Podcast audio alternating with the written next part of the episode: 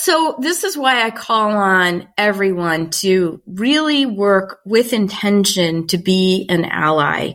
And again, it's both men and women because there are women who were like me before I had my, my moment of realizing I had an obligation that I was in a position of privilege and power and I needed to be the role model and be an ally that we just need more allyship behavior.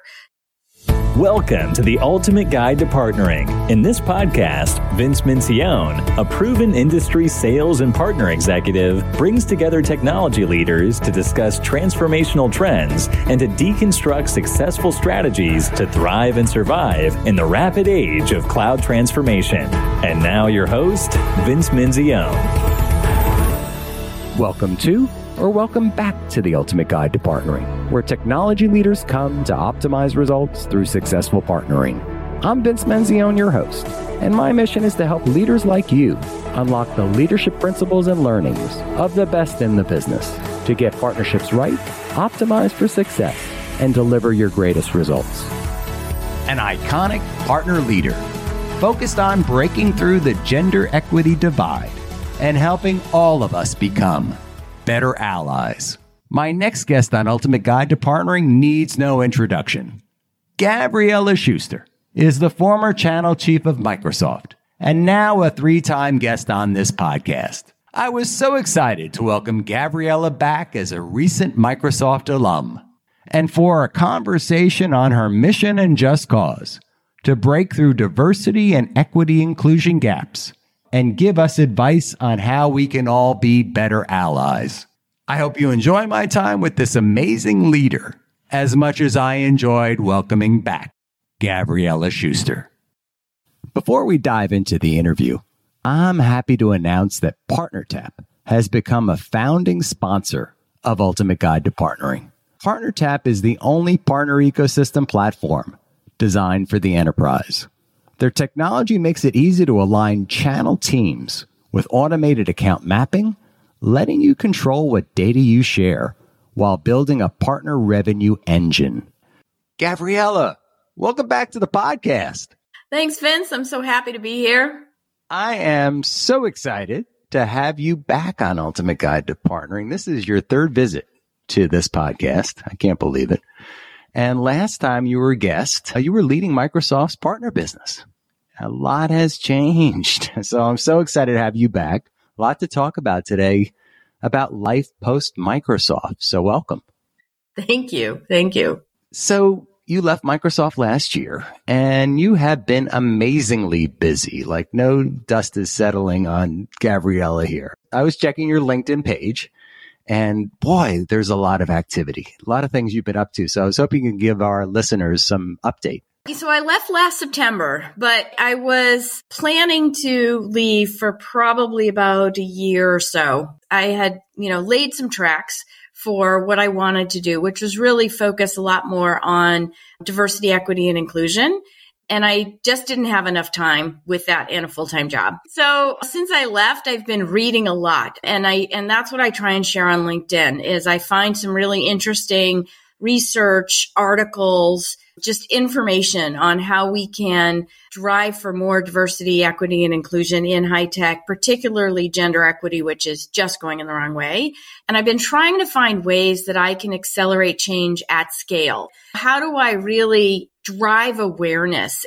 I've identified three areas where I think it would make a huge difference if we could get them done. One is that I would love to see the some public policy require any organization that has more than 100 employees to report their diversity figures in a transparent way. They all create an EEO1 report that they send to the EEOC, but that is private data uh, and it doesn't go anywhere what I'd love to see is the SEC require that report become public because that would enable us to get at an apples to apples comparison and a common taxonomy on how we report on diversity. We would be able to do benchmarking and really understand by industry, by job role, where our challenges really are across diversity and equity relative to is it recruiting, is it retention, is it promotion, et cetera. Because today a lot of that is just based on research, surveys, highly skewed data. So that's one thing is really getting that to be a transparent requirement so that investors could make better decision making and we could generally have a much cleaner view of the ecosystem and people could make better hiring and job decisions and then investment decisions. So you're saying that information isn't readily available. So there's a little bit of a black hole for us, right? A lot of the information we're gathering or we're reporting on is anecdotal. Is that what you're saying? It's a big black hole. So organizations choose to report and what they report. So for instance, Microsoft reports that information, but there's no standard for it. So they report it how they want to report it, mm-hmm. as, as, do many Fortune 500 companies. And, and then not all of them do. And really only the ones who think they're doing something about it report. So you get this very skewed view of what's going on. Right. That's very interesting because I don't think many people know that, including myself. Yeah. So that's one thing as I'm lobbying for that to happen. The second thing is I would like to raise awareness of the gender equity challenges in high tech specifically and really encourage men and women to be better allies to those that are not in a privileged position in wherever they are. So raising awareness to what is an ally, actions allies take, and how to become one. So that's another area where I've been really focused. And I created an ebook that um, talks about how do you hire for diversity and then how do you act like an ally. And then the third area is obviously tech, right? Because that's my roots is how can technology really drive for digital transformation of organizational culture? Looking at there's a startup group of DEI tech.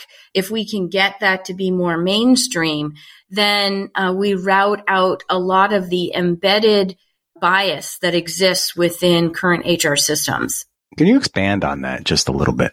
So I'll give you an example. There's an organization called Included that automates a lot of the work that I had been doing as a leader, Microsoft had been doing with HR manually. So for instance, I required in my organization that every candidate pool had at least two diverse candidates and two external candidates and that we had a diverse hiring panel. Now that relied on the honor system with my team and I would just ask a lot of questions. This technology is actually a data mart that pulls API data from about 30 different HR systems. So depending on which ones you have in your organization and pulls all that data together and you can put rules in like that. And as a manager, it would actually flag for me if one of my teams wasn't uh, following the rules that I had set out in the organization. I'll give you another example. At the at review time, we would do all sorts of kind of manual manipulation on the data to see if we had any unconscious bias sneaking into the reviews or rewards that we were providing to people. This system does all of those kinds of calculations in automated and just pre- presents to you any red flags. It's really that kind of stuff where it can be embedded in your systems and you don't know it and it shines a spot, spotlight back out. Those are three great pillars, by the way. We're going to talk, we want to talk more about gender equity challenges and allyship in a moment. But I want to bring you back to a point in time when you were yep. on the podcast in November 2020, you had just flown back from Colorado, I believe, from that TED talk that you delivered. And it hadn't been released yet. So it hadn't been readily available to people like myself to listen to. But that was, I believe, a defining moment. So many people that I know talked about your TED talk. In fact, they still talk about that TED talk. And I was hoping you could bring us back to that event for a moment and what it meant to you. Yeah, sure. So that was my stake in the ground that said, this is very important. We are at a crisis moment and we need to take action now. Actually, I think since then, things have actually gotten worse. so I'm hoping we're still at that crisis moment and I'm still hoping we can turn the tide and, and start getting uh, back to better. Yeah, it was a way for me to raise the flag and say, look, it, it is not getting better. It's not okay. You may think of a moment when you're like, oh, I think things are getting better. There's usually one or two women in the things that I do, the places that I go. And it's, yeah, one or two out of how many? Yeah. Like 15, 20, 100. That's right. It was really my first real stake in the ground on a very public moment to, to, as I said, lay the ground for where I wanted to go and the work that I wanted to do this is your just cause. And I'd like to peel back with you. We didn't have this conversation last time you were on, but it, I've had Dr. Michael Gervais here a couple yep. of times now. We've talked about personal philosophy and just cause, and you've been pretty deliberate about this. Yeah. It seems that it is your clear just cause. And can you articulate for us why? Yeah. So the why is because I I don't think that women should have to go through what I've been through and that but it is just not it's not right as a society that we continue to subrogate women and that these gaps, these equity gaps continue to exist. I also believe that as a society, that there's a lot of research showing when women are equal participants in the workforce, equal participants in an organization, better things happen, greater innovation, better decision making, higher profitability, higher revenue per employee. So there's a lot of research that backs that up. And I had read Melinda Gates' book, Moment of Lift, which was one of those bolstering moments for me when I was like, yeah, and it goes way beyond even what I've seen in my small world that when you enable and empower women to be productive participants in society, a lot of the challenges society faces go away. And it's, it really was like, yes, this is what I'm here for. This is why I got to where I got so that I could be a voice. I could be a megaphone. I could amplify this message and drive for change. You mentioned earlier, like we've gone backwards. Why do you suppose we're not seeing enough positive movement? I still look around the room and it's still a bunch of white guys, right? In the technology sector. We're very much a white male dominated sector. And then also yeah. the money that's being raised. First of all, the CEOs, the representation at the CEO level, striking how limited it is. Yeah. And then also the, all the fundraising activity, all yeah. male founders for the most part. Yeah. Yeah, Evo. So there, I think there's a number of reasons why tech hasn't changed. Because when you look at other fields, like uh, the medical field, right? Now it's almost 50 50 in terms of the student population, male, female in the medical field. Similar even in science, but not in tech. And so I think there's a few things. One is the curriculum, the tech curriculum hasn't changed in 20 years. And so Crazy. it's, it is heavily male biased curriculum. Not to mention that it actually doesn't really prepare anybody, I think, for coming into tech these days, but it's heavily male biased. So, so talk to me about that male biased curriculum because I don't like uh, maybe as an observer, I'm blinded to this, but tell me more about it. If you're in, in schools, and I've seen this because of my children, and you want to learn how to program gaming, they still go back and teach you a lot of shoot 'em up gaming. That's how they start to te- teach you what what. So cowboys is. and Indians. Yeah. And so that's very not appealing. What the research shows appeals to younger girls is this idea of a higher mission. And right. that's not, they don't teach you like that it's about problem solving and what the bigger picture is and how do you problem solve through that. That's really what innovation in tech is today, but that's not the way that they teach that. And they also do teach it very much in silos and piecemeal small. You get small snippets and very much like you're just sitting down and doing just doing a bunch of math or something. It's mm. not. And so I don't think this is just like deterring women. I think this deters a lot of people, younger people when they're going down because they think technology, oh cool. And they think of the ways they use technology today. And then you go into a classroom and that's not what they're teaching. True. Right. So I think that's a beginning. Then it snowballs from there because there is still a lot of bias within the education professorship that this is still that boys are better than girls, men are better than women.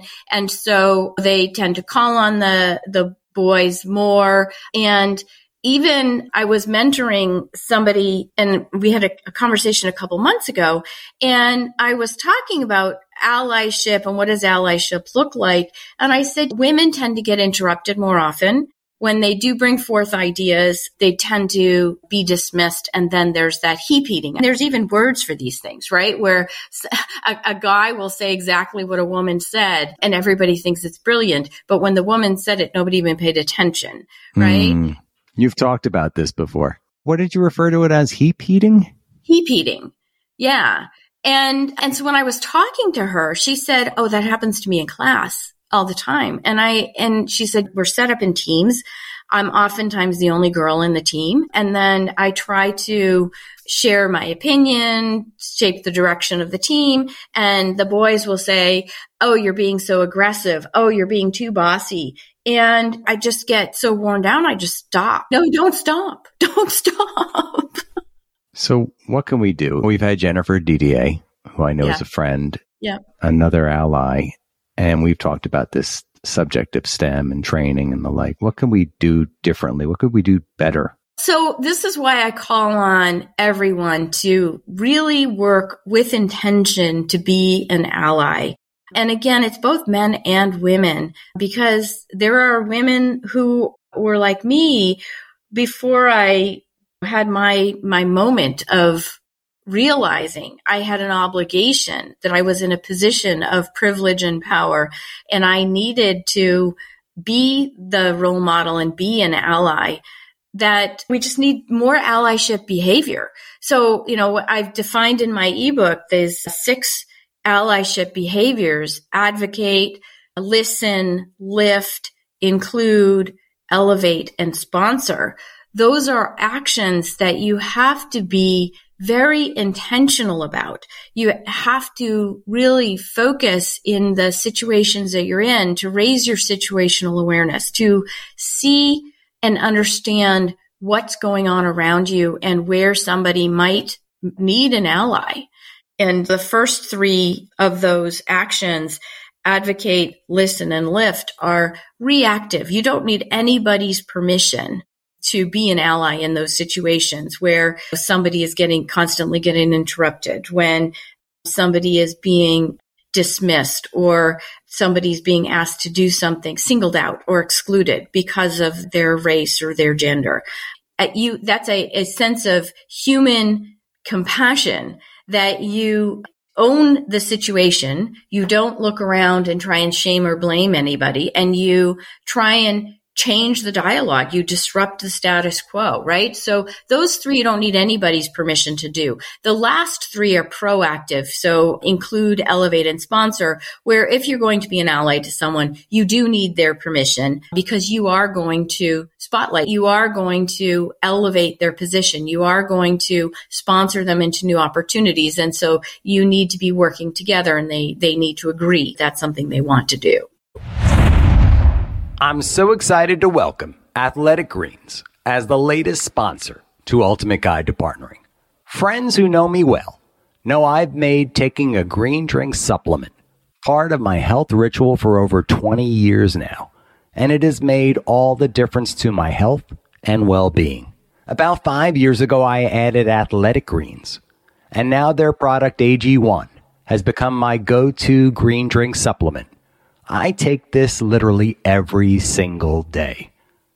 AG1 is packed with 75 high quality vitamins, minerals, whole food source superfoods, probiotics, and adaptogens. It literally has replaced every vitamin in my cabinet. I take it at the start of the day and often have a second serving on days when I really need it. If you'd like to give AG1 a try, Athletic Greens is giving away a free one year supply of vitamin D and five travel packs with every new purchase. Check them out at athleticgreens.com forward slash Vince M. So advocate, listen, lift, include, elevate, sponsor. And we're going to provide, you're going to give us the links for this. We're going to provide links in the show notes so people can download the book. Yep. Great, great. So we've talked extensively about allyship. You've brought this up here as well. I want to know what I can do. Like I have a group of listeners that are male as well. I think the representation is probably 60 40. So specifically for the men in the room, I want you to be deliberate in telling us across this. What would you like to see from us? Where can we help? Yeah, I, I, would like to see you be allies, active allies in every situation, everywhere that you go. Think about are the people who should be here represented? And if not, how do I point them out, that out and get them represented? To even take a stand that says, I'm not going to participate in something that doesn't have equal representation, that I am going to have that raise my own situational awareness to to get out of my own head in the situations that I'm in and to really pay attention, listen, lift up those around me, build people's confidence, build confidence for the women, let them know the things that they're doing well and that I'm here and that I'm supporting them in their leadership and authority. Allyship takes working with intention every single day, every single yeah. moment. I couldn't agree with you more. As you might know, when I brought back the podcast back in June of 2020 and the world was on fire during that time. And I looked around even at the list of guests, the first 60 episodes, and it was still very much white male dominated. Mm-hmm. And, and I personally have been very deliberate on this, as you might know. Yeah, thank you. I really appreciate your allyship. I do. Thank you. I do it because I believe in it. And I was mm-hmm. raised by a very strong mother. I had both parents were very were wonderful parents, but a very strong mother, and I learned quite a bit about the strength of women and what women bring, and uh, and ensuring that gets people that that those voices are lifted. Yeah. So let's talk about you. Like we haven't really discussed. We talked about this, but we haven't talked about other things that Gabrielle has been up to. So what does life look like for Gavriella three to five years from now? So I have also been, I'm on the board of directors for a few different startup organizations, which is great. It enables me to continue my work in tech and yep. play a similar role to the one I played at Microsoft, really, in terms of setting the direction, coaching an organization, and driving for growth. So that's been really fun. My husband and I bought a house in California so we could get away from the rain in Seattle. it doesn't rain in Seattle, does it? What? I saw pictures. Uh-huh. It's, it looks lovely. It looks lovely. It is. And so I, my husband and I, we go out nice long walks on the beach with our dogs. And it's great because it's a dog friendly beach. So we run into so many, it's like a dog party every day nice, nice. We have a dog friendly beach here as well. I love it. I love it. Yeah. And, and, my kids, I, I'm spending some time with my kids. My, my daughter's pursuing her master's. My son's getting his undergraduate degree. And it's, it's enabled us to spend a little bit more time with them. And my daughter and I are actually going on a trip. We're going on a trip to Europe in the summer for two weeks. And so I'm just like, I hope that COVID is doesn't spike up again and yep. we stay well and we can go on the trip. wonderful. Wonderful. So I have a sense that you have this great source of inner strength, inspiration. Where did it come from? I think it is it's fed from the people that I have met throughout my career that I really get my energy from helping others and from helping, not just helping others do things, but empowering others, helping others to find their inner strength and be able to fulfill who they are and walk into their own authenticity. I get a lot of strength from watching people do that. And so I like to work with people and help them to find that, to find their center.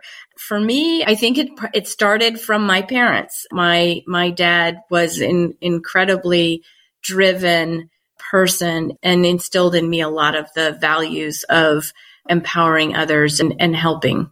I recall you talking about your dad, and I don't want to put you on the spot here, but I do recall a conversation, it might have been a podcast, where you talked about your dad went through a career crisis or however you refer to it, yeah. maybe lost his lost his role. Was that a spark for you as well? That was absolutely a defining moment um, in my life. My my dad was funny enough about the same age as I am now, and he lost his job after 27 years in the same place and it crushed him. His whole ego had been tied to his position and he was lost.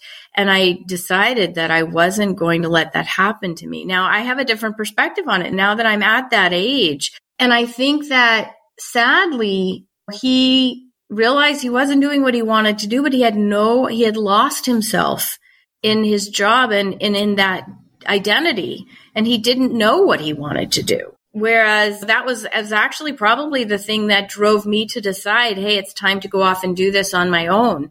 Was I was like, I'm I don't need to stay at Microsoft. I don't need to be a corporate vice president to know my worth and to be able to pursue the things that matter to me. I just love what you're doing and I love your just cause. And I'm so delighted to see where you're going on this journey, Gavriella. Thank you. So let's have a little bit of fun. Yeah. I love asking this question. I might have asked you once before, but I'm going to ask you this again because I think maybe the answers might be a little bit different. But now that we're like beyond COVID and you're traveling, which is wonderful, you're hosting a dinner party and you can invite any three guests from the present or the past to this dinner party, this amazing party you're going to have probably on the beach in California. Who would you invite and why? Ha, that's easy for me.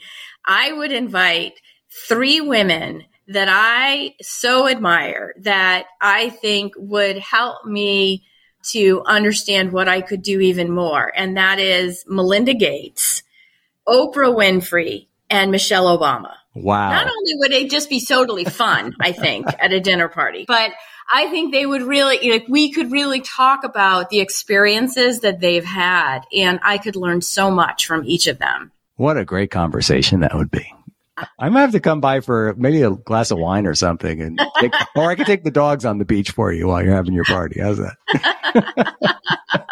well, that is amazing. Oh wow, three amazing women and yeah. role models. In fact, I follow each of them.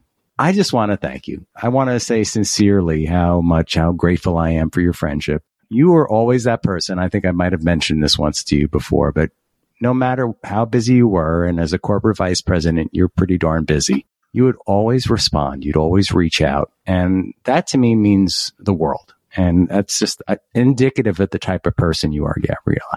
But for our listeners, any parting words? You gave us some great advice, but certainly for all of us on allyship. Any parting remarks for our listeners here today? Yeah, I, like I said, the, the world is, I think, a little crazy at the moment with the war, which I just thought we were, I was hoping we were so past as a humanity. And then with what's going on in our country, the division that's occurring, I think we need to really all step into allyship, to look at the things that are happening and say, that was, if that's me, what how do I change this? This is humanity. This is me. This is my world. How do we get back to a path that enables us to be fully participating as our authentic selves and not hiding, not having to hide who we are? And really, how do we all step into our allyship? Great advice for our listeners. Thank you so much, Gavriella. Thank you for joining us today. Thank you so much, Vince. As with each of my episodes, I appreciate your support. Please subscribe on your favorite platform, like, comment, tell your friends about Ultimate Guide to Partnering and where they can find us.